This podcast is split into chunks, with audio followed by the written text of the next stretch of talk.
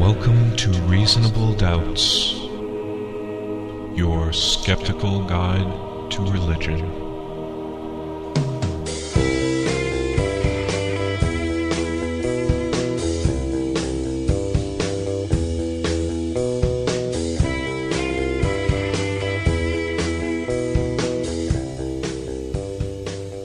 Hey, welcome to Reasonable Doubts. This is Jeremy. In the studio with me is Mr. David Fletcher Yellow? and Dr. Luke Galen. Hi. I wish I were a doctor. No, you don't. Nah, probably not. You like grading papers? I got 130 of them. Come on over. I do too. Only mine are freshmen in high school. Oh, God. Hmm. Do they confuse the which and that? All the time. I have uh, art students that I grade. Nice. Yeah, their papers always have the most magnificent doodles. But, anyways, rather than commiserate about the pains of being a teacher around this time of year, why not talk about how geeked we are about this show? I can hardly believe it myself, but Reasonable Doubts is bringing to you today an interview with not just one Hitchens, but two. That's right, we have an interview with Christopher Hitchens and his brother Peter Hitchens. I, I believe on the last episode we actually said, now we probably won't get an interview with them, but we may be able to air some of the the debate that they had here in town. yeah. And the truth is, it actually turned out to be the opposite way. I don't know how Jeremy got in. It's almost like almost famous movie where he's like back there with his recorder trying to get into that. Very much so. It was it was sort of like that. Um, yeah, I guess we should give the backstory. Christopher Hitchens and his brother recently put on a debate here in Grand Rapids, Michigan. In fact, one of the only public debates they've had together. The first in North America, I the believe. first in North America, yep, and the first at all in nine years. Wow. And for those of you who do not know about the situation, Christopher Hitchens, I expect our listeners to know, is an atheist, one of the four horsemen. I believe there's now like five or six four horsemen. Yeah, there's so Is many Dawkins horsemen and, now. and, din- and pestilence or Yeah, uh, famine. but Christopher is one of the, the big four, the celebrity best-selling list atheists. And he has a long and notable career outside of and before that. Now, Peter Hitchens also is a journalist, but Peter Hitchens is a practicing Christian. He's an Anglican Christian, Mhm. the Church of England, very devout, and he shares some of his brother's wit and some of his brother's attitude, but virtually none of his views. So he's very pro religion, very Christian, very anti Iraq war, which um, I'm sure most of our listeners, but a few of them might be surprised to know that Christopher Hitchens is actually an apologist, so to speak, for the Iraq War and has been very active in arguing that it was the right thing to do. Maybe not all the ways that the war ended up being carried out. I, I believe his opinion is that it, it was handled with a large amount of incompetence, as anybody with any sort of rationality should have picked up on by now. But he supports the reasons, supposedly, why we went in there. I, I believe he is the only person left on the planet for whom that is true, actually. Well, I, I must say, as somebody who is very, very anti war in general, and especially against the Iraq War, I've never heard an argument that I ever found at all persuasive in the past couple of years except for Christopher Hitchens. Um, if anybody makes an argument for it that I can respect and feel that I might had might have had a little bit of trouble countering, it would be definitely his. Jeremy, you actually you were the the one doubtcaster who actually got to spend a good chunk of the day with the Hitchens brothers, right? You you got some real Yeah, I- FaceTime with them. I did actually. I wasn't at all expecting to. You knew you were going to have dinner with them, right? Yeah, I knew I knew I was going to the the dinner because my wife Jennifer helped organize the event. She played a role in organizing it. As a result, I, I was also invited to the nice little reception and dinner with them. Of course, I, I didn't really think I would actually get much time to say anything. Maybe you know, at the very most, say something. Right.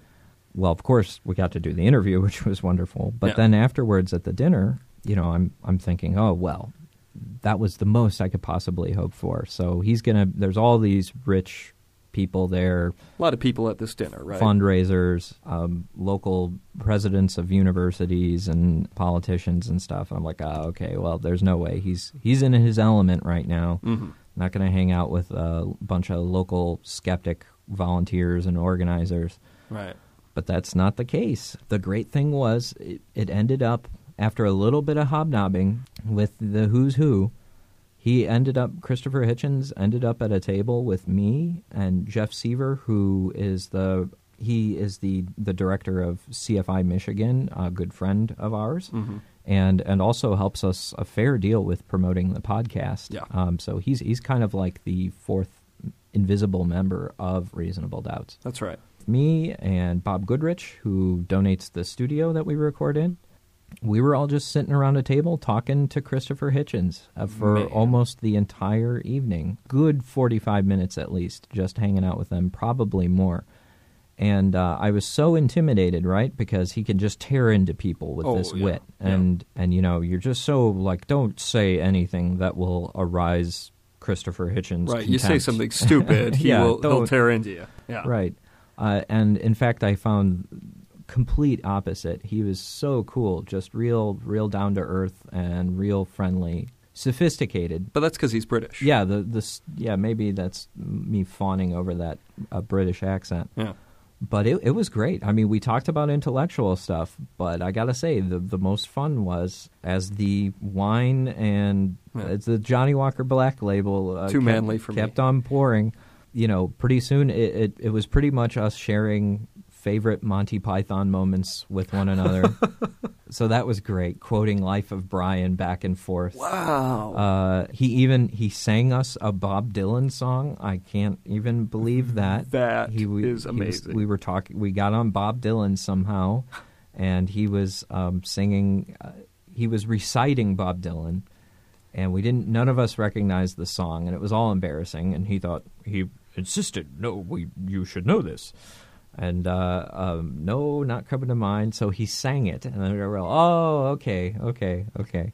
So that was really cool. Nice. But for me personally, the highlight of the evening was when he told me stories about the times that he would hang out with the late Hunter S. Thompson, Oh, which I had no idea they even knew each other, I let either. alone had a friendship and, and spent time together. I won't even repeat the stories because uh, I- as much as I would love to, as much as I love to, yes, because it might be a violation of trust at one point. I doubt he would want to make those stories public. Uh, not that he was implicated in anything bad, but but really also just because he, he tells them so well, you know, the the way he tells a story and builds it up and stuff. So hearing about Christopher Hitchens bombing around with with Hunter S. Thompson was like a complete geek's dream come true. that's So, phenomenal. yeah, it was it was awesome. He was a really cool guy and very very nice. He's mean. He has an attitude. He can really cut somebody down to size. But what I, I think people in America especially don't get is it's all just kind of that's just kind of part of the fun. That's part of challenging somebody and you know being real with somebody else and not being just this fake all the time. And for as much caustic wit as he has at times, he's a very very charming person Hmm. as well. So yeah, it was it was totally cool getting to hang out with Christopher Hitchens. So I, I hope it won't be the last time. But uh, Reasonable Doubts got a very rare opportunity to interview not only Christopher Hitchens but Christopher Hitchens and Peter Hitchens together. And we are absolutely thrilled that we're going to be able to share that with you guys today. We will not be airing, as we originally said, portions of the debate now that we have our nice little interview, but you can visit our website at doubtcast.org. You can stream video of the debate in its entirety. Here it is Reasonable Doubts interview with Christopher and Peter Hitchens. The following was recorded at a press conference hosted by Grand Valley State University. Special thanks to Gleaves Whitney, director of the Hauenstein Center for Presidential Studies, who organized the event, Center for Inquiry Michigan, their co sponsor, and WGVU for providing us with audio of the interview. If God isn't the main topic, what is? Religion is the, religion is the foundational question, it's, the, it's the, the underlay of all other questions. I've had very strongly in the last few months, what I've known this is going to happen, is that once we've done this, we won't do it again. Because I think that will be enough. If this became a dog and pony show or regular routine, it would, it would soon become inauthentic. Despite our own innate seriousness, sincerity, and so forth, it would, it would become showbiz. So we're not going to have a dog and pony show. I wouldn't say I'd never do it again, but I think it should be safe, legal, and rare.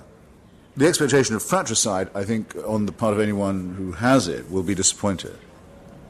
I once compared myself to Canada uh, and its relationship with the United States, to which he replied he didn't realize I was relaxed about it as that. But, um, I am. But the other thing is uh, that I think people don't notice is how many things we agree about. In particular, um, I think we both tend to dislike the same sorts of people and the same sorts of mentality and say the recent past. This is a this is a guess, but I bet I'm right. Use of the word misspeak for lie, or controversial for raging demagogue and and a thug, um, would strike us both as a an abuse of the political process, trampling on the English language, uh, easy free passes for people who shouldn't be getting them. Uh, I would say that without actually checking what Peter has written. I I would, feel I knew that in the way that some people are said to know how if their twin is having a migraine, something I've never particularly cared about. But you know what I mean? It isn't really, I mean, uh, it's not at all unusual, as Peter was saying, that brothers would not be of the same mind or opinion if we didn't live so much of our lives in print or on the on the air, people wouldn't notice. There must be many, many people have brothers they don't that that often see or that much agree with. One of the things we've been focusing on a lot, and I wanted to ask your impression because both being from uh, Great Britain, there's been news about Muslim no-go areas. These gives supposedly where um, um, people are becoming more and more isolated culturally and, and whatnot all the issues that relate to free speech. And I was wondering if I could get your comments in regards to what's going on in Europe over free speech laws and uh, hate speech laws that are trying to curtail criticisms of religious. Recently in England, uh, laws were introduced for, I think, religiously aggravated crimes uh, and um, I'm trying to remember the exact phrase. The idea being that a, a, crime committed would be worse because it was motivated through faith hate, uh, which is a fundamental departure from the principle of English law, which is that the, the action is, is, is what is being punished.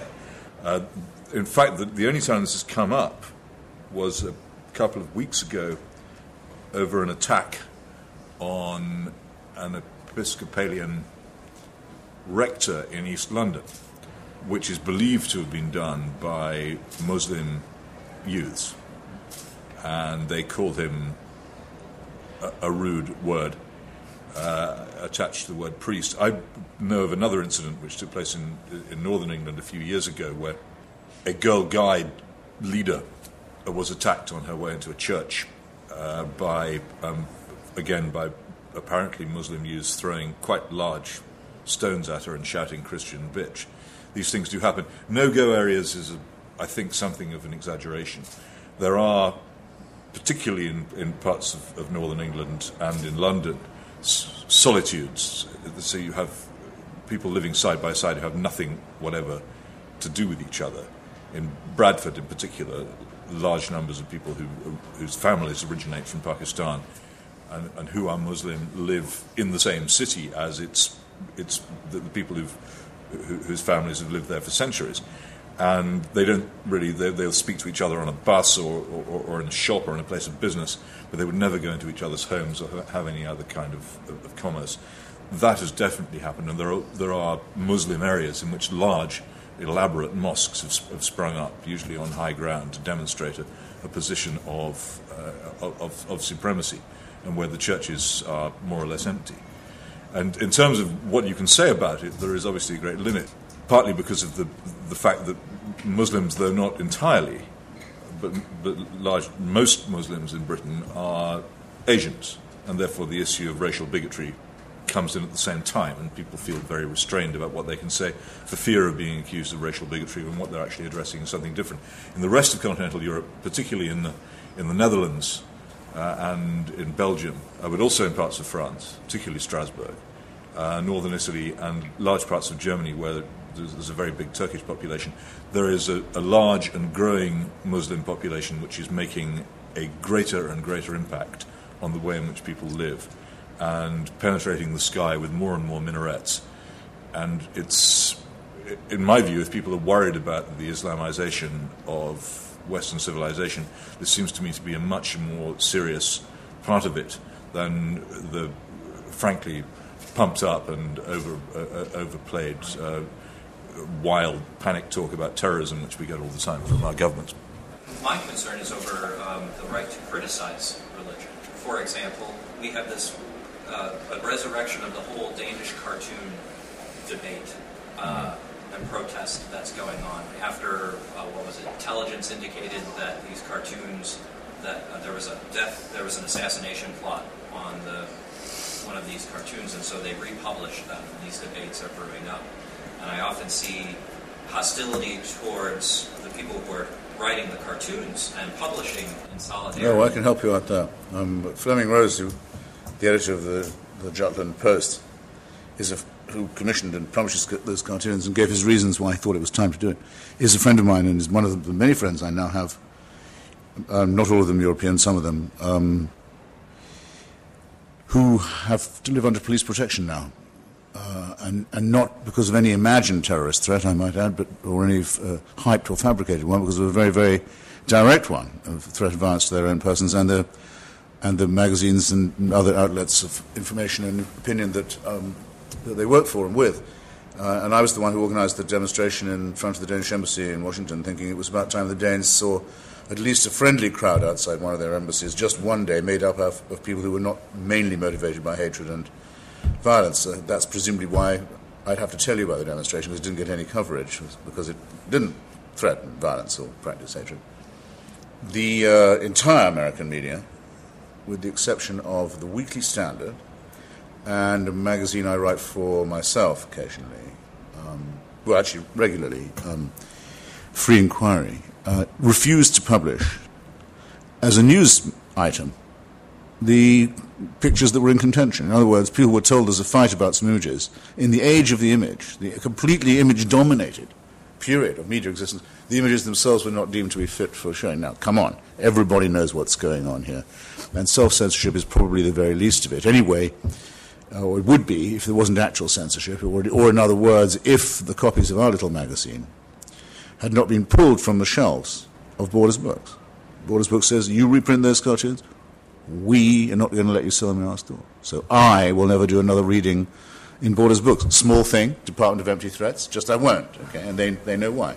But to tell you this is, in a sense, to tell you some news, because I, I can't tell you the people who gave in because of threats, because telling you that would be telling you things that could be of use to those who are bringing the threats of physical force.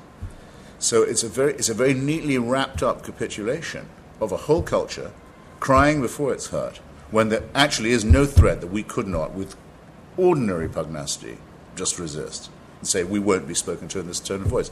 Surrender's prearranged and done in advance without anyone being consulted. No reader, no voter, has been even asked what, what they think about whether they would whether they would themselves accept a microscopic risk to defend the First Amendment and the values that underpin it. This, I think, is a really a really gruesome state of affairs. People would argue that these images, because they are intolerant and because they are bigoted, that's why. That's not what they argue. They don't argue that at all. I've never heard that argued. The, uh, the, it, was, it was made very plain to me I know, I live in Washington, it's my hometown, Washington, D.C., nation's capital. I know a lot of the people who are responsible for making these editorial decisions in newspapers, magazines, and television stations. And I know why they made the decision. It was out of fear. Simple. They didn't say, we don't want to say something intolerant about Islam. It says, we can't stand the heat that we think might result. So they're anticipating. It's known in playground terms as crying before you've been hurt. It is bodyguarded by a soggy multiculturalism. that says that the only kind of, of uh, any variety, any diversity is uh, to be defended except the one that insists upon diversity. In other words, it redefines diversity as uniformity. If I say the First Amendment and its rights include the right to be offensive to uh, religious fanatics, uh, ah, you're just the one group that isn't quite covered by our wonderful, gorgeous mosaic of diversity and tolerance. I see. I understand. I get it completely. Why then? That's fine. Just don't call it diversity anymore. Call it uniformity and live with it. I think I have a right to insist on that. The fear is not completely baseless, though, because damn straight it's not baseless. I know people who really do have to live under. Yeah, well, and, but, but most of us remember Theo van Gogh, who was um, murdered in an Amsterdam street. Actually, ritually, ritually murdered, disemboweled, subjected to a, yeah. a ritualized religious killing, as of a sheep or an animal. Um, and his his uh, collaborator Ayaan Hirsi Ali, who's a very close friend of mine, um, now has to live under immediate protection. So does Flemming Rose, the editor of the Jutland Post. So, uh, so for a very long time did my friend Salman Rushdie uh, for the crime of writing a novel. Um, no, there's no question that this is a serious threat. But then where is the intolerance coming from? With those who say that the intolerance comes from those of us who resist and satirize this uh, are preparing in full view not a murder but a suicide. Well, not just a murder and a concession to murder, but a suicide. Suicide of free expression. What is not yet, as far as I can see, a factor here, but which is certainly in several major European countries, which is that Islam is now electorally important. And so a lot of governments are trying to make accommodations with it. British government certainly is. The British government actually came up with the most extraordinary formula a few months ago in which it would refer to terrorism conducted by people who happen to be Muslims as anti Islamic terrorism. You'll have to work out how they came to that formulation, but that, that shows the kind of contortions into which they have got in trying to in, in, in, in trying to uh, cope with the fact that there is now a very large and growing electoral basis for political Islam in several Western European countries, but, and it grows all the time. But because I already mentioned the word satirical, I will just tell you, if I, if I lived in England and, and I cooperate with a lot of people who do live and work there, um, if any such legislation that equates um, uh, attacks on religion or religiosity with hate crime or with racism is ever enacted or, or attemptedly enforced, I will certainly demand from the Department of Public Prosecutions that the next person who refers to a man who blows up a Shia mosque with its congregation in Iraq, uh, the person who describes that person as an insurgent, be arrested for Islamophobia. I think that's the very least we can do. For those who deliberately, the only people we know of in the world who deliberately set out to kill Muslim civilians every day, and in the most gross way, in the, and the most, if you like, it's not a word easily in my mouth, but in the most profane and blasphemous manner, at their devotions, on their pilgrimages, in their houses of worship, tearing and, uh, and bloodying their, their, holy books and their holy places, are the, the Islamist uh, terrorists, the Islamofascists. Anyone who describes those people with euphemistic words should indeed be indicted and arraigned, if this law is to mean anything, for inciting and encouraging and celebrating the hatred and murder of um, religionists. How are they going to like to suck on that, I wonder? Because I'm deadly serious about it. If that's going to be the law, while I campaign for its repeal, and until it's repealed, I'm going to campaign for this application of it. And see how they like a touch of that.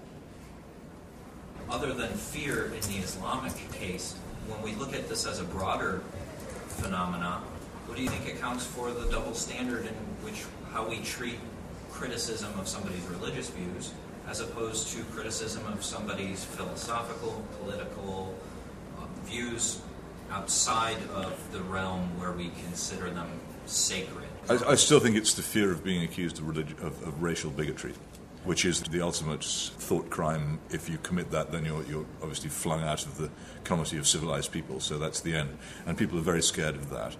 And given the simple truth that large numbers of Muslims in Western countries do come from Asia, it's very easy accusation to have made against you, and it's one people one, one people do fear. It's a very easy one to um, defuse, though. That I think. And incidentally, I don't think racism is a thought crime. I mean, the, the, preaching of racial hatred is is is uh, offence if it's not a crime.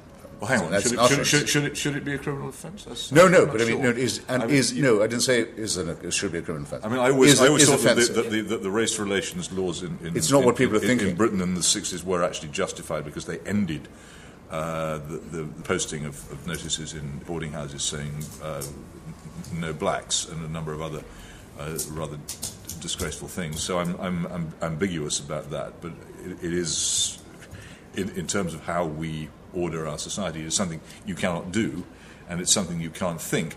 To, to call something a thought crime doesn't necessarily dignify it as something which you ought to think. No, indeed, but it's an utterance question. And when I say it's an offence, I mean it's an offence. An offence to me, not an offence to the law. But it's, um, it can have criminal implications with it. But I, generally, I think everything should be both thinkable and sayable. I mean, that, that principle matters more to me than, than the feelings of anyone who might be hurt by any violation of it. But um, it should be noticed that in, again, I'm speaking about the country I know best in Europe, my country of birth, um, the warnings of what was coming by way of uh, Islamist intolerance, by the way of the importing into Great Britain of uh, communities from the extremely backward and feudal and underdeveloped parts of North Africa and Pakistan, where arranged marriages to cousins down the generations and the terrible consequences such as deformed births are, other come from our second nature. People like Nadeem Aslam, for example, who's written this wonderful book about the Yorkshire Muslim community called Maps for Lost Lovers, or Hanif Kureishi, who wrote My Son the Fanatic. Hanif Kureishi. Monica Ali, the author of Brick Lane, Salman Rushdie, most famously. All of these people were, were telling liberal Westerners, we come from these Muslim populations. We know what they're like. Don't you let them get away with this. And don't you let them guilt trip you into saying that criticism of this is racism. Don't let that happen to you. This, these, all these people are friends of mine. I'm very proud to count them as such. Very important. And all of them, of course, are free from any uh, religiosity of their own, Islamic or any other kind. Uh, regard the emancipation of people from religion as the main emancipation of the human mind, human society can, can hope to experience, which is my own view. Anyway, in this country, it's nothing to do with them. I, I think there are. The reason why I say Lawrence Wright wasn't criticized, Lawrence Wright, Jeremiah Wright wasn't criticized till recently. Al Sharpton can be called in the New York Times, he's always called the civil rights activist. How did he get that to be called that? What has he ever done to get himself called that? Al Sharpton? Has he ever done anything for civil rights anyone knows about? Active, yes. Active in pinching himself every morning, and he'll think, I'm getting, I'm going to get away with it again by t- this time tonight. Four people will have had me on TV and sent me a limo and called me Rev. He can't believe his luck. All he proves is in this country, anyone can put the word Reverend in front of their name can get away with anything. That's not just a problem of people being reluctant to criticize racism. It is, unfortunately, a criticism of a great man who was murdered uh, 40 years ago, Sweet, because the, the decision by almost every white person in America to conclude that what, what the colored folks like is a bit of shout and holler from the pulpit. They like a good preacher when they're talking about political and social and other kinds of freedom. has been a hugely retrogressive thing. It's meant that the great black socialists, and secularists like um, Philip Randolph and Bayard Rustin, the people who actually organized the March on Washington and did the spade work to get it done and the groundwork and got the United Automobile Workers to co sponsor it, great contribution from Michigan, incidentally, are written out of the record completely. It's all preacher man. So anyone who can call themselves that, who can pose as a religious uh, figure, whether it's Farrakhan or Sharpton or Jackson, these frauds and crooks and big mouths and bigots themselves, for the most part, gets a free pass from white society. So it is partly true what Peter says, that it's because of race guilt tripping, but it's also because of a, totally exaggerated deference to men of the cloth that's also allowed frauds and crooks like Pat Robertson and Jerry Falwell and John Hagee, and now the wonderfully named uh, Ron Parsley. Rod, Rod Parsley, a Wodehousian, uh, a new McCain um, evangelical demagogue from the Midwest, to flourish.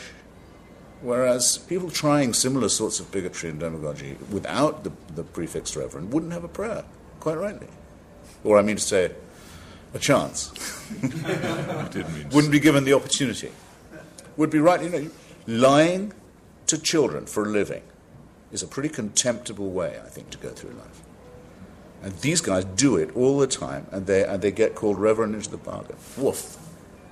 And if, only, if they were only lying to the children, but when they rape and torture the children, they're, they're only accused of abusing them. What would anyone be called who did that who wasn't in holy orders? Be called a rapist or a torturer. Now he's an abuser. This is a free pass given to the clerisy. All this should end. The United States should be much prouder of its secular constitution than it is and willing to stick up for it. Peter, it looks as if a thought is just on the edge of your. It's staying there. Rod Parsley. Oh, thank you for the very thoughtful answers. Any other Well, questions? and not to say voluminous answers. Exhaustive. Exhausting answers. You're not a big fan of uh, Hillary Clinton. No. But, uh, is there a, a candidate you support? In, uh, Though I, I'm really, really, really not, and, and I took as, as much happy as disgusted and enraged by the, the terrible uh, narcissism over Bosnia and what it conceals, which is her, her own role in making that such a big disaster and such a big nightmare in the first place. I hope that that has completely ruled her out as even thinkable president of the United States. But if it weren't for that, I'd, I would have to say, just not just out of gallantry, the way she has stood up to the sort of pasting she's got lately, and the sheer willingness to get up every morning and do it again, as if nothing would discourage her, uh, is energy worthy of a better cause. I'd like to think she would have done that to save Bosnia rather than just to use Bosnia uh, and its mass death as a means of advancing her own career. But sometimes you think it's possible to think of her caring about something other than herself. I say that very reluctantly. Well, use an allusion familiar to you, she is an Iron Lady in her own right. My word. No, no, no. She's no. Iron ladies, Iron ladies do not say the boys are ganging up on me. You can't imagine Thatcher trying. Oh, she was just doing that to be opportunistic. No, no, she's done it twice now. And also, I, Thatcher did weep publicly at the memorial meeting, memorial service for the, those who fell in the recovery of the Falkland Islands. But I don't think she ever welled up in any other way. Oh, she did when she was uh, expelled from government. Oh, perhaps she did that. Yes. She did. Well, I saw. you her. would. I saw. I was there in The Paris. tear was photographed. maybe brushing away a fractional. No, no, it was, it was when she was actually no- in, no in the car on the way out of Downing Street. The, the tear was, was brilliantly photographed. It was there. Right. unwiped. That was that was the night it was all over. That was it. Yeah. The night when she was first voted out, when she was in. Yeah, she didn't believe that. I She was there on the steps. She still said, "I'll she, still on." thought she'd make it. with the British, in the Faubourg Saint Honoré. And I've also met in my time. I've met Benazir, I met Benazir Bhutto several times.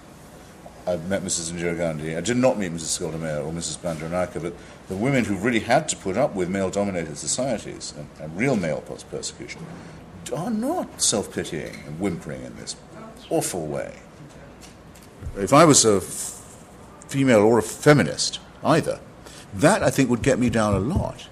When I saw her shed a tear for herself in New Hampshire, as did everybody else, what I'd like to know, what I said in my piece, would, is it conceivable that if it was pointed out to her, as it has been, that her telling Clinton, her husband, her, her disbarred, perjured, impeached, professional liar husband, to stay out of Bosnia in the first place probably cost 200,000 lives. Would that thought make her shed a tear? I'm willing to bet you everything I own that it would not. She could not, it couldn't, it's not conceivable for imagine her shedding a tear for another person. That is what I'm looking for. And I think I've found it. And what it means is she, she's, she's a psycho. like him.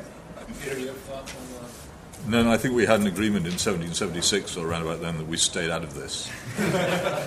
Stick to that. We have enough problems of our own. Now, I, I- I, gather, I gather she's joined a very extremely conservative religious group now to validate her faith claims in the election, which are the latest incarnation. And I, now, I noticed that Senator McCain has stopped being an, uh, an Episcopalian and become a Baptist. And I see that Senator Obama has joined some rock and roll shout and holler horror horror show, show indeed has been for a long time. So it looks to me as if religion is poisoning the campaign in a big way. Um, every candidate seems determined to defame and trample upon the one thing that makes the United States the great country it claims to be, which is you don't have to do any of this, and the government can never tell you you can. It's a real shame. And I hope they're changing ships on a falling tide as well, because all the evidence is that the number of Americans who are not impressed by supernatural claims is, is the fastest growing group in the country. 15% of Americans now say they don't identify with any denomination at all. 40% of it change their denomination at least once. The ex Catholics are, or the lapsed, as the church insists on calling them, because you can't leave, as you know, a totalitarian church. You're not allowed to leave. They, you can be excommunicated, you can't leave. Um, something people don't understand very well.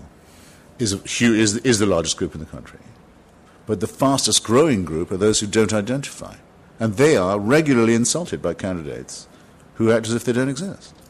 Well, they do. We do.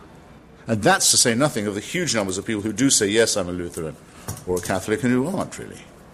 I mean, who are riddled with doubts. And um, The two speeches that are getting so much comment this campaign McCain's speech on his Mormonism down at the Bush Library and the Obama speech in Philadelphia, where he's trying to transcend the racial issue. Well, uh, to say nothing of what got uh, former great Michigander out of the race, yes. I mean, but I mean, that was disgraceful. I mean, if you remember when, when the Carolina primary was in major contention, he didn't even go, I think, to the state. He stayed entirely in Nevada, where his campaign was run entirely by a Mormon sectarian machine, in order to get eke out a narrow victory there, entirely based on a confessional turnout and, and donation, making himself the Mormon candidate of a crackpot racketeering sect. You know, the, the no one can lo- no one can look at the Book of Mormon or the history of Joseph Smith without realizing that they're seeing a plain fraud being evolved in the in the clear light of day to roars of laughter from its originators.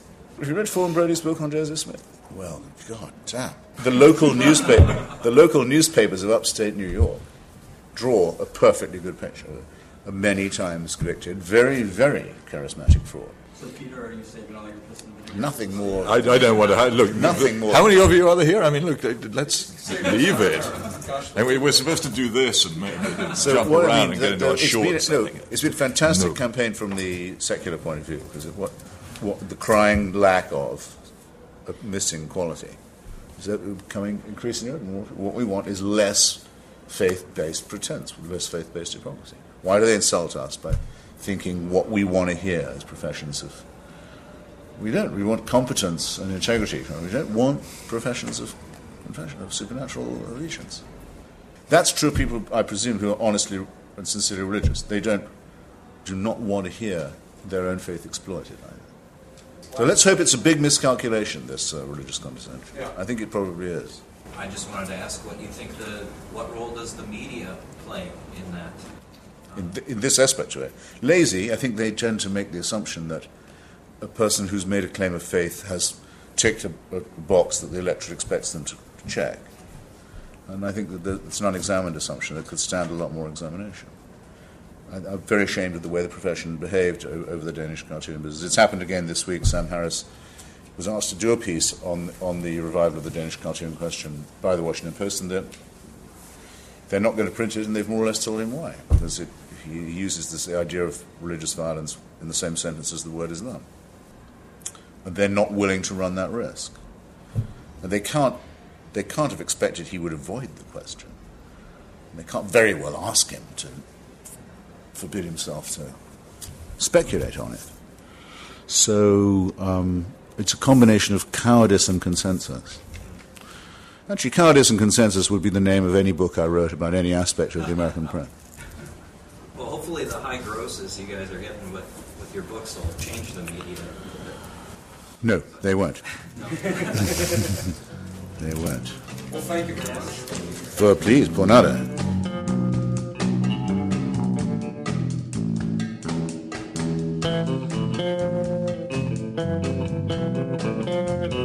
Now, as for the debate itself, the three of us haven't really talked much about it since then because Luke scampered off to be with his cats. I went out to drink, and Jeremy went out to drink with Christopher Hitchens. I'll leave it for It's the true. listener to judge which evening was better spent. That's right. I guarantee you, I was probably the most inebriated of the bunch, and I don't drink. My I cats was didn't just drink their trying beer, to so keep what was up I to with do? Christopher. Yeah, good luck with that. Yeah, it was a bad idea. But now, initial reactions to the debate. First off, I thought the way they set it up was fantastic. Where they started with, it was two questions from the moderator. The first question was about the war. And because it was a largely, I would say, a largely liberal audience, there was a mix, but a fair chunk of the people there were more liberal. They ended up kind of falling on Peter's side for the first Yeah. portion of the debate because Peter is the was giving the Including myself. anti-war argument, in, including me, and and it made me kind of like Peter, and I thought, well, this guy, this guy is pretty good. Now, what that says about me that I went, wow, the guy who thinks like me is cool. And Christopher did make some very good arguments for the war. I still think his argument is less compelling than the argument against the war. But then they moved on to the, the religion debate. The question, is there a God? And if so, is he great? Was that was that the question? It was something Yeah, they they framed it wide open so that either of them could just take it in whatever direction they saw fit. Right. You'll notice that the questions asked by the audience. They were, yeah, there was a minority. The majority of them were about the God thing. Uh, Yeah. And, and the war ones might have been just uh, skirting around edges of specific topics on the war or something. Right, Yeah. right. But there was a couple of things that came up throughout the debate that I wanted to talk about here because there was there was one thing in particular that Peter brought up that Christopher never really addressed, and it's it was a question that I don't know the answer to. He brought up the idea of the terror, the French Revolution. That was a movement based on humanist ideas Mm-hmm. and yet it was horribly bloody and, and so forth. With Stalinist Russia, I think Christopher makes the correct argument, the most logical argument, that Stalinist communism is in fact the religion that took the place of, of Christianity and all that. But when it comes to the terror, how do we, as humanists, address that issue? I'm really surprised Peter Hitchens did not push that one on I am too. Christopher because uh, Christopher Hitchens made this very bold statement that Show me a society that's Yeah. based on the ideas of the Enlightenment and Yes. Spinoza, and, Spinoza. and, and that sort of atheism, And rather Paine than and Jefferson. And uh, then that would be a fair comparison because every other one, typically Stalinism and whatever, those arguments are not accurate comparisons. And Right. so when Peter brought up the Enlightenment or the uh, the French Revolution, that was probably as close as he got could get to the criteria that Christopher laid out of a society that was based on the more Yeah. secular ideals and Exactly. communism. But but he didn't respond to it. my my memory was that he repeated the question. He then he w- he went on to criticize the fact that look, um, Tsarist Russia was a religious place. They came out of a long tradition of um, religious domination and respect for monarchy and that sort of thing. but also where where the czar was considered God. I mean, the the czar is is kind of at the place of God. So when uh, Tsarist Russia uh, came to an end, it was that rejection of of that mindset. Right, and so he just repeated his look. That's clearly not a case where we have secularism, an atheist Right. state coming out of a context of Enlightenment thought. But he sidestepped it because, yeah, the the uh, you cannot say that it bringing up the French Revolution. I'm going to have to disagree with you guys. I don't see it as essentially different from the Stalinism, communism thing because you have to look at why were the atrocities committed? Was there a religious basis for the atrocities? The French Revolution, they were getting people who were the aristocrats, and it was a political purge. But also like the Stalinist priests. purge. Yeah, the, the priests, but it was anybody who was in cahoots with the previous regime. Royalists, yes, Okay. priests, but but those sort of things. So they weren't going after just religious Right. They weren't saying, "Are you a Christian? Go to the guillotine." Not a Christian. hey, okay. let's go have a beer. And the same Sure. with, with Russia. You know, these were political people. The the difference between that and the religious atrocities like the uh, you know Crusades and the Inquisition were people were specifically targeted for no other reason that they were a different religion. And I think that that that's the thing I'm so sick of hearing about with the oh what about communism and Stalin thing is that those people were targeted. Yes, priests and religious people were targeted, but it wasn't because they were religious. They were opposed to the regime.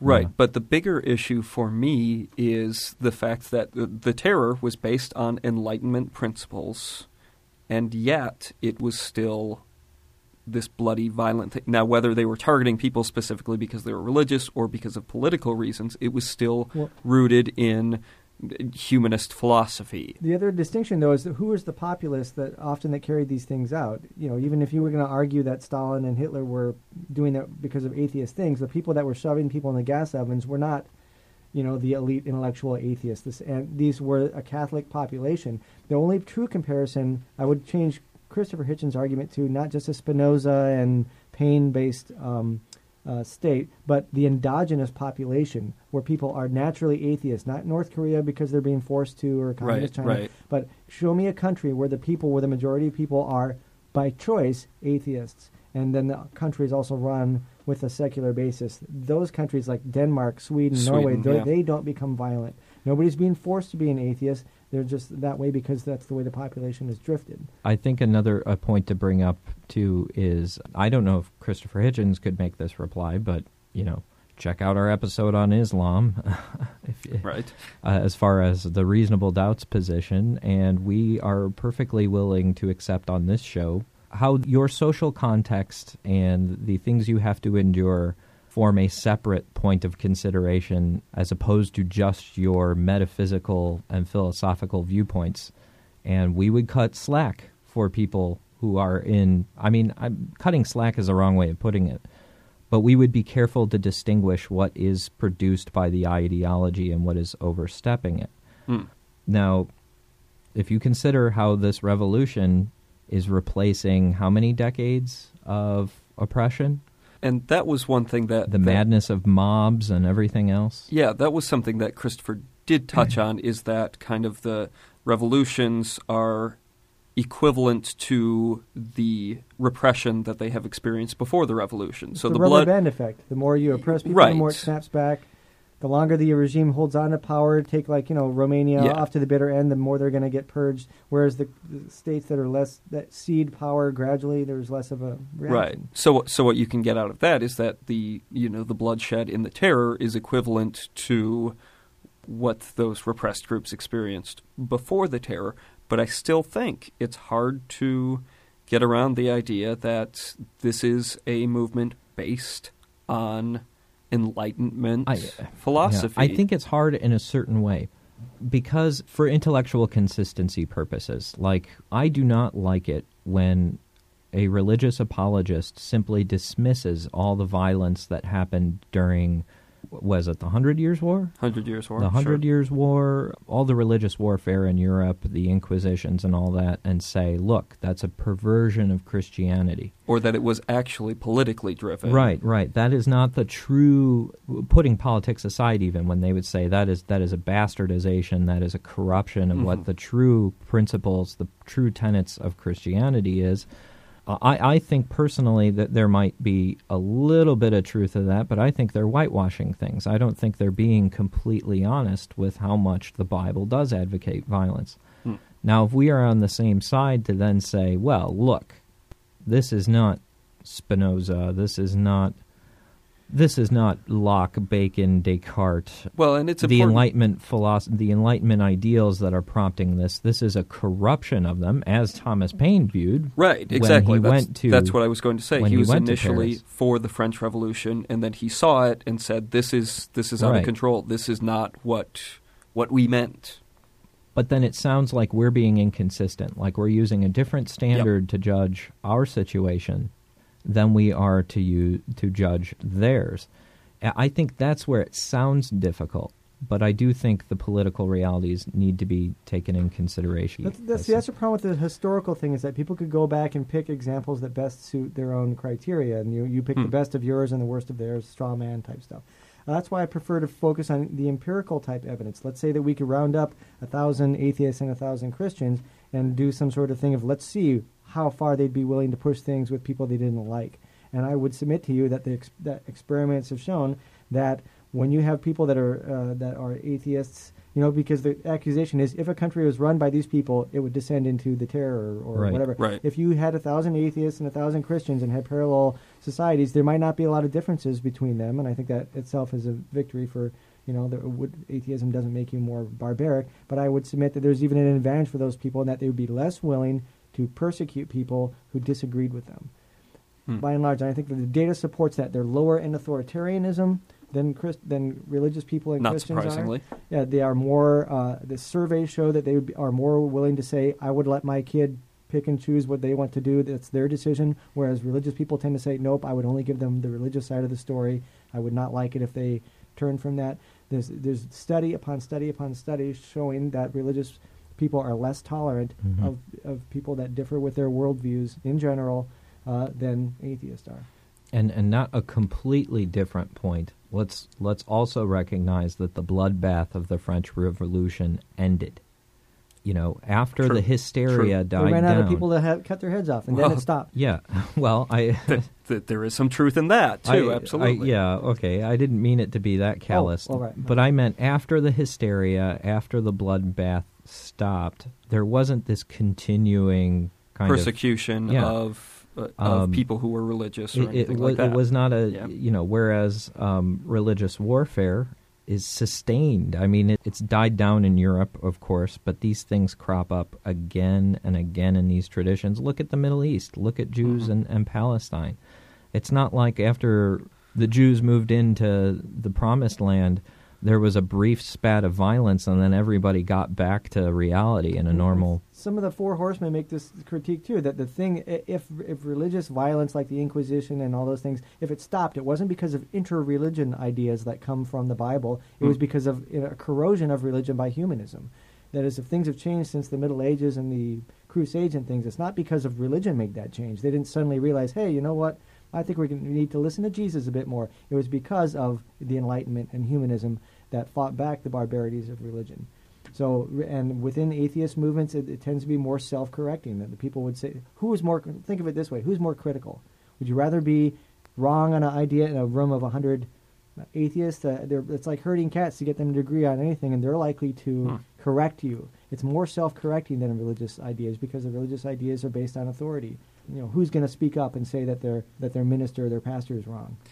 Now, something that you kind of touched on earlier, Luke, that was my other big issue with the debate, and this is where Christopher really let me down, is that Peter said very directly, and you can see this in the video, that essentially, if there is no God, mm-hmm. there is no reason to be moral. And not only did he make the point that you can't be moral without God, but he really elaborated on this. He really went into it. He talked about how, uh, I think it was in England that he was talking about, where you read in the news all the time about people getting beaten to death and their heads kicked around like soccer balls by these people, and you know those people don't believe in a God.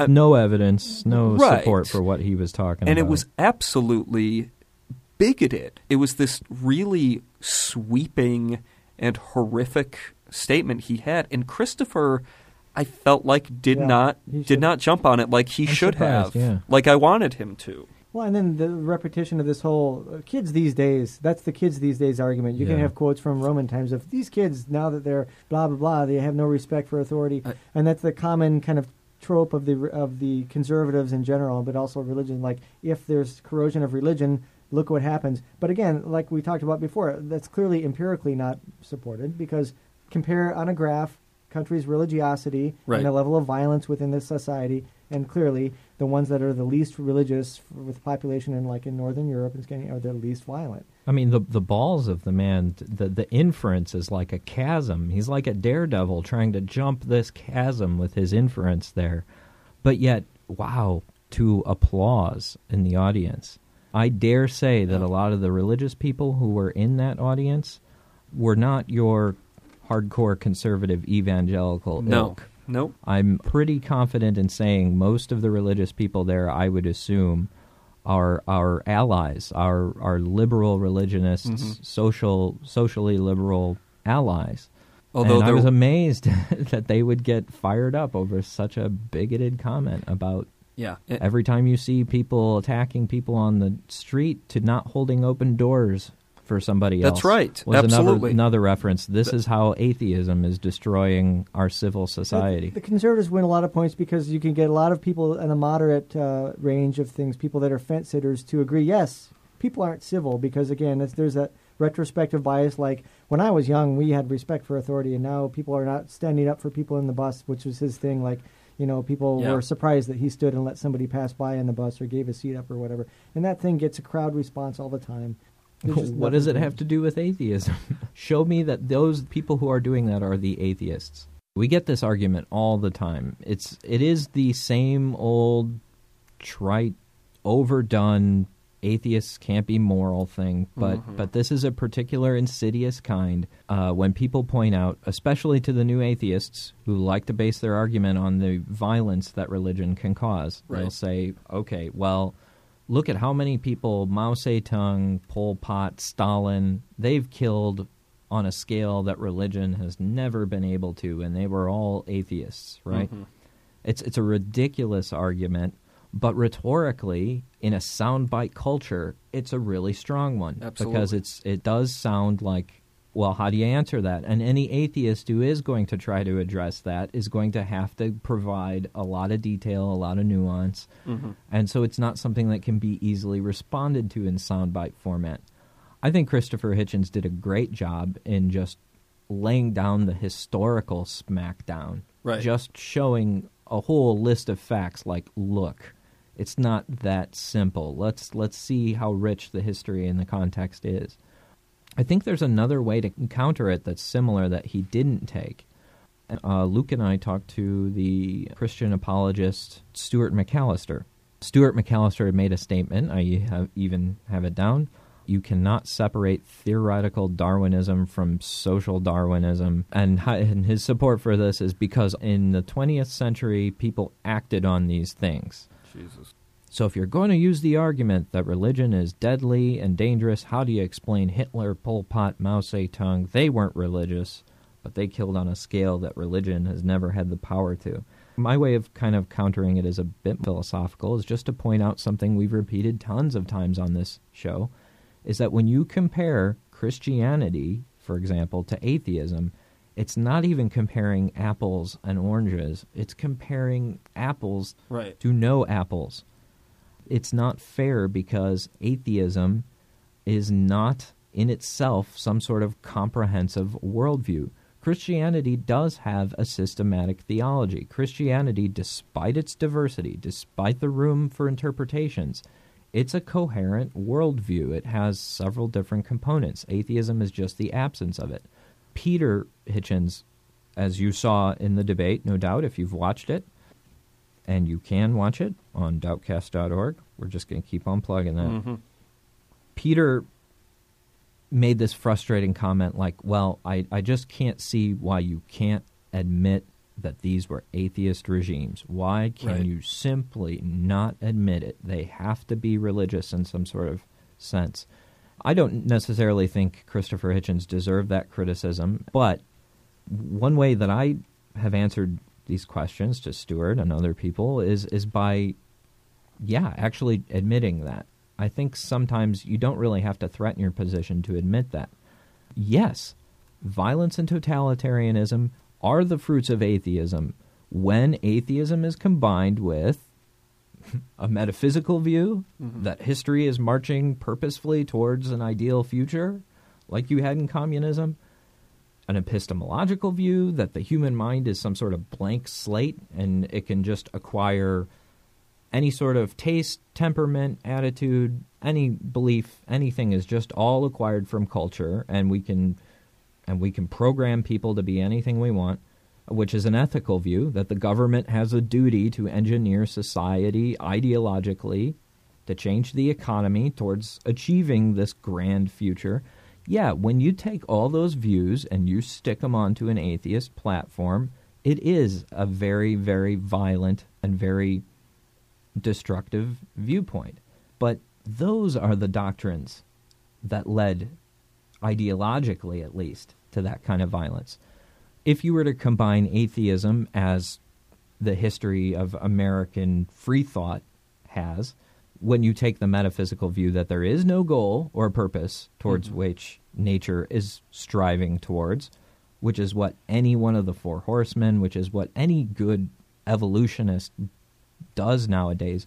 Nobody sees evolution as progress towards some sort of outcome. It's purposeless.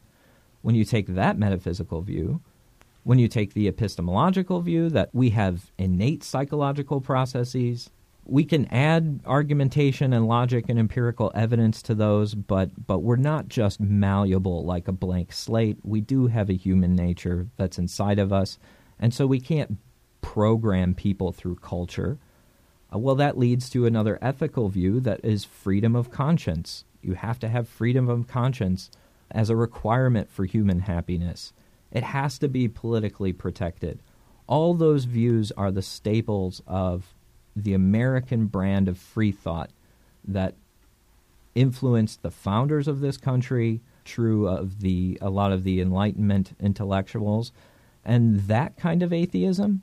When you add those ideas onto atheism, you are never going to get people who would slaughter huge groups of religious people uh, and and do that kind of wide scale oppression. You'd get people like us in this room. You'd get people like Ed Brayton, who we're going to be interviewing next week. People who would devote tons of personal time and energy and resources fighting for the freedom for people to express their ideas, even people of which we seriously, seriously disagree. Mhm. You know, we're we're not putting people to death uh, or or advocating that they get eliminated because they have a different viewpoint than us. Mhm. Like the ACLU, we we support people we think are creeps and that we don't want. We don't think No. the ACLU are creeps, though. What's what that? you're saying is that the No. ACLU supports people who they don't necessarily agree with because, because, they support have the that Bill right. of Rights. Yes, not the- exactly. yeah, and that's. I the just thing. wanted to make sure Yeah. you Oh, weren't I'm taken sorry. out of context as saying the Yeah. ACLU were creeps because we're all card-carrying members. In, I o- think. in other Get that words, the most hardcore fundamentalist person who I despise all their viewpoints on the world. If the government marched into their church and closed them down because they don't like what they're saying, I would be on the picket line. I, Right. I as an atheist, even though I hate those people, far from persecuting them, I would be standing there doing what I could at great risk to myself even to try to Mhm. at least I hope I would. I hope I would have that integrity. Yep. And so it's just a perversion. Th- this whole, well, atheists have killed people too. Look, Well, you're not. yes. You're, this is not a fair playing ground. Judge me by what my views actually are.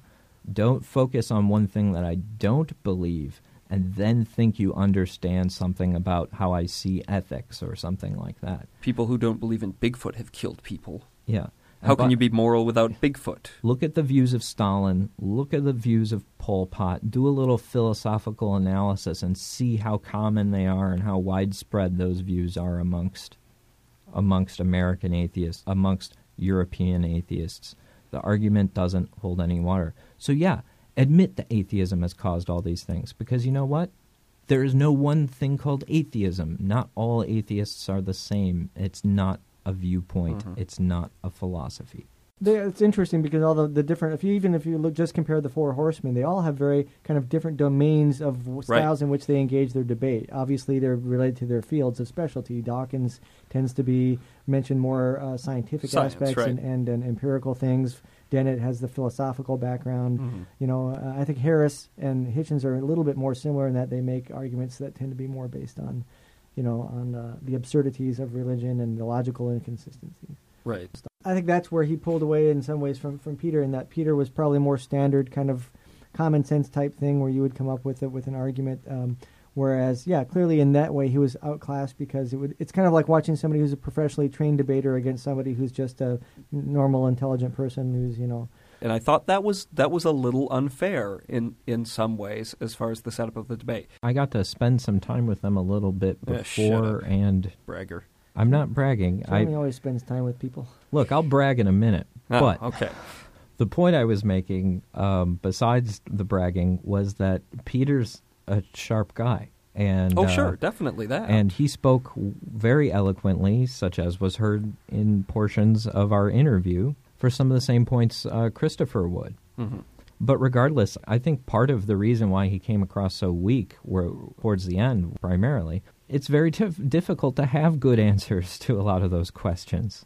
well, I mean, when when somebody brings up the barbarity of the Old Testament, like Christopher Hitchens did, from the sacrifice of Abraham, uh, how do you reply to that? I think he tried the best strategy he had available, which was to say, "Well, they didn't sacrifice Isaac, and that's the point of That's the story, and I can't believe lame. you get it." yeah, that was really Yeah. pitiful. I thought. But what's a better argument? no. You know, if if you're defending that, what better chance When- do you have than to make some sort right. of weird emotional appeal or to say what- that it's misrepresentation? I, I think when people see Hitchens do it, and then they say, kind of like we did, well, he's so good at debating and he's he has such an emotional appeal to people, that's why he wins. But I think that we're neglecting the part of he also has a better position. He to has better argue. argumentation. Uh, and, and and I just I really dislike it when people do the whole you know, Isaac story where they say, oh, oh, but he stopped, or it was a lesson in, in obedience. You know, how does that? How it does that still doesn't the negate the fact that he put the knife to his Yeah. son's throat because his God told him Christopher to. Yeah. brings up these absurdities because they are absurd. Right. Right. And Pe- Peter Hitchens truly was the one that was misrepresenting the story of the sacrifice of I- mm-hmm. Isaac. Then what Christopher Hitchens should have done is said, so if I would have, you know, somebody, if I had my son saying, if you really love me, kill your grandson, and if I stopped him right when the blade was about to cut into the neck, that would still be moral.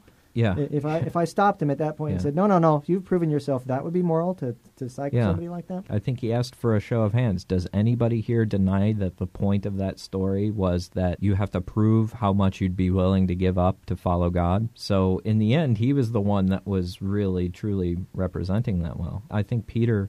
Yeah, Peter failed because it's hard to argue against some of that. I think a second reason too is just purely psychologically one, maybe maybe rhetorically, is that he lost confidence at some point. Oh yeah, he Um, just deflated. Yeah. It Although at was. one point I he was the uh, hero was when asked he was- If he wanted to make a rebuttal by the moderator, and he says, no, it's it's futile. Yeah. Uh, I I think it was with the communism type thing. but he just he just Yeah. deflated, and and his body language Yeah. just said, Check I'm- out the pictures I'm done." on doubtcast.org. We have a great, great stock of pictures. Well, in sympathy with him, I would probably be deflated if I had to go up against Christopher. Yeah, me too. It's, it's like going up against Spartacus, you know, in a gladiatorial combat. Absolutely. He received quite a few smackdowns. At one point, Christopher even said, he just said, uh, as people were cheering, he said, Who clapped for that argument? yeah, right. Seriously? You found that persuading? Right. And I think at some point he, yeah, he he was the hero. Peter Hitchens was the hero in the beginning of the debate when he was Yeah. arguing Which is against a the war. good reason why the format was good because it gave Peter a little Right. boost, so he wasn't defeated all the way through. Yeah, but then he just he wasn't prepared. He fell and, apart. And you could tell his affect changed, um, Mm-hmm. his posture changed. Yeah, I, so I think another reason why he did well is just psychologically he had he felt beat up by it or something. Yeah. He he caved. He didn't show confidence. I think that's why many of these cases, like when you see debates like that, that's why it's not that's not a good place to resolve pure questions of, Oh, of truly, truth. and- and, you know, absolutely. just like an No. evolution creation debate or Yeah. Yep. anything where there's appeals to emotion or flourishes of rhetorical, you know, skill. That those are not. That's not the place to revol- Yeah. resolve philosophical issues. Against somebody who's as rhetorically strong as Christopher Hitchens, Yeah. We have just enough time left in the show to leave you with another Stranger Than Fiction.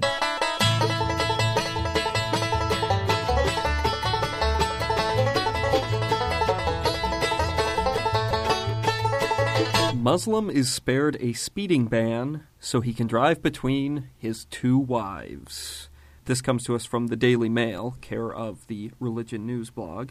When it comes to avoiding a ban for speeding, the courts hear every excuse in the book, says the article. But yesterday, one motorist offered what must be a unique reason why he should keep his license. Mohammed Anwar said a ban would make it difficult to commute between his two wives and fulfill his matrimonial duties. his lawyer told a Scottish court, oh, Scotland, will they ever learn? His lawyer told a Scottish court the Muslim restaurant owner has one wife in Motherwell, which is a, really great name for a place to keep one wife, one wife in Motherwell and another in Glasgow. He is allowed up to four wives under his religion and sleeps with them on alternate nights. He also needed his driving license to run his restaurant in Falkirk. So he's got all of these places where he has to be. A lot of demands. Yeah. The court heard that Anwar was caught driving at 64 miles per hour in a 30 mile per hour zone in Glasgow. I know. Fast enough to qualify for instant disqualification, which is a fantastic sentence there. There's two forms of qualify. Anwar admitted the offense, but Sheriff John C. Morris accepted his plea not to be banned and allowed him to keep his license. What the hell? Instead, he was fined 200 pounds and given six penalty points. But normally this would qualify him instantly for disqualification. So he got off easy, apparently, because the sheriff, I don't know, felt bad for the poor schmuck who's got two wives. Plea. Well, yes.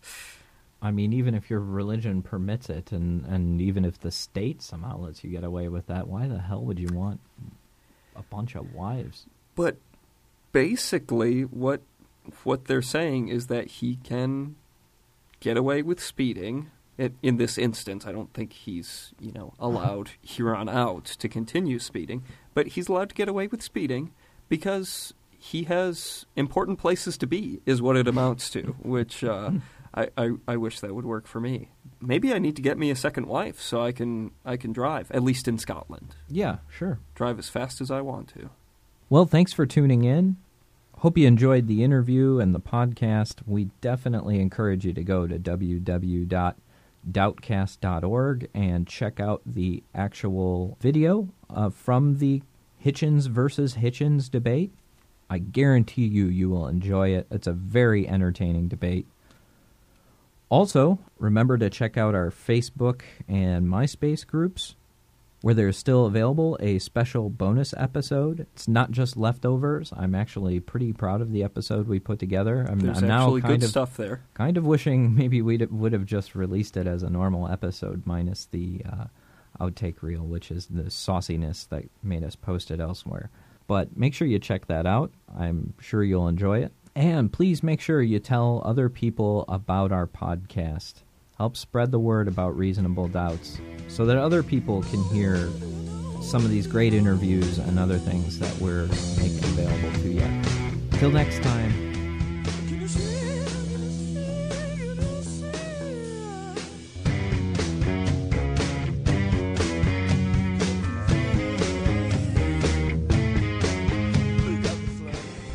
Episodes, links, or to email us your comments, log on to www.doubtcast.org. Our theme music, Apple Tree, is produced by Love Fossil and used with permission.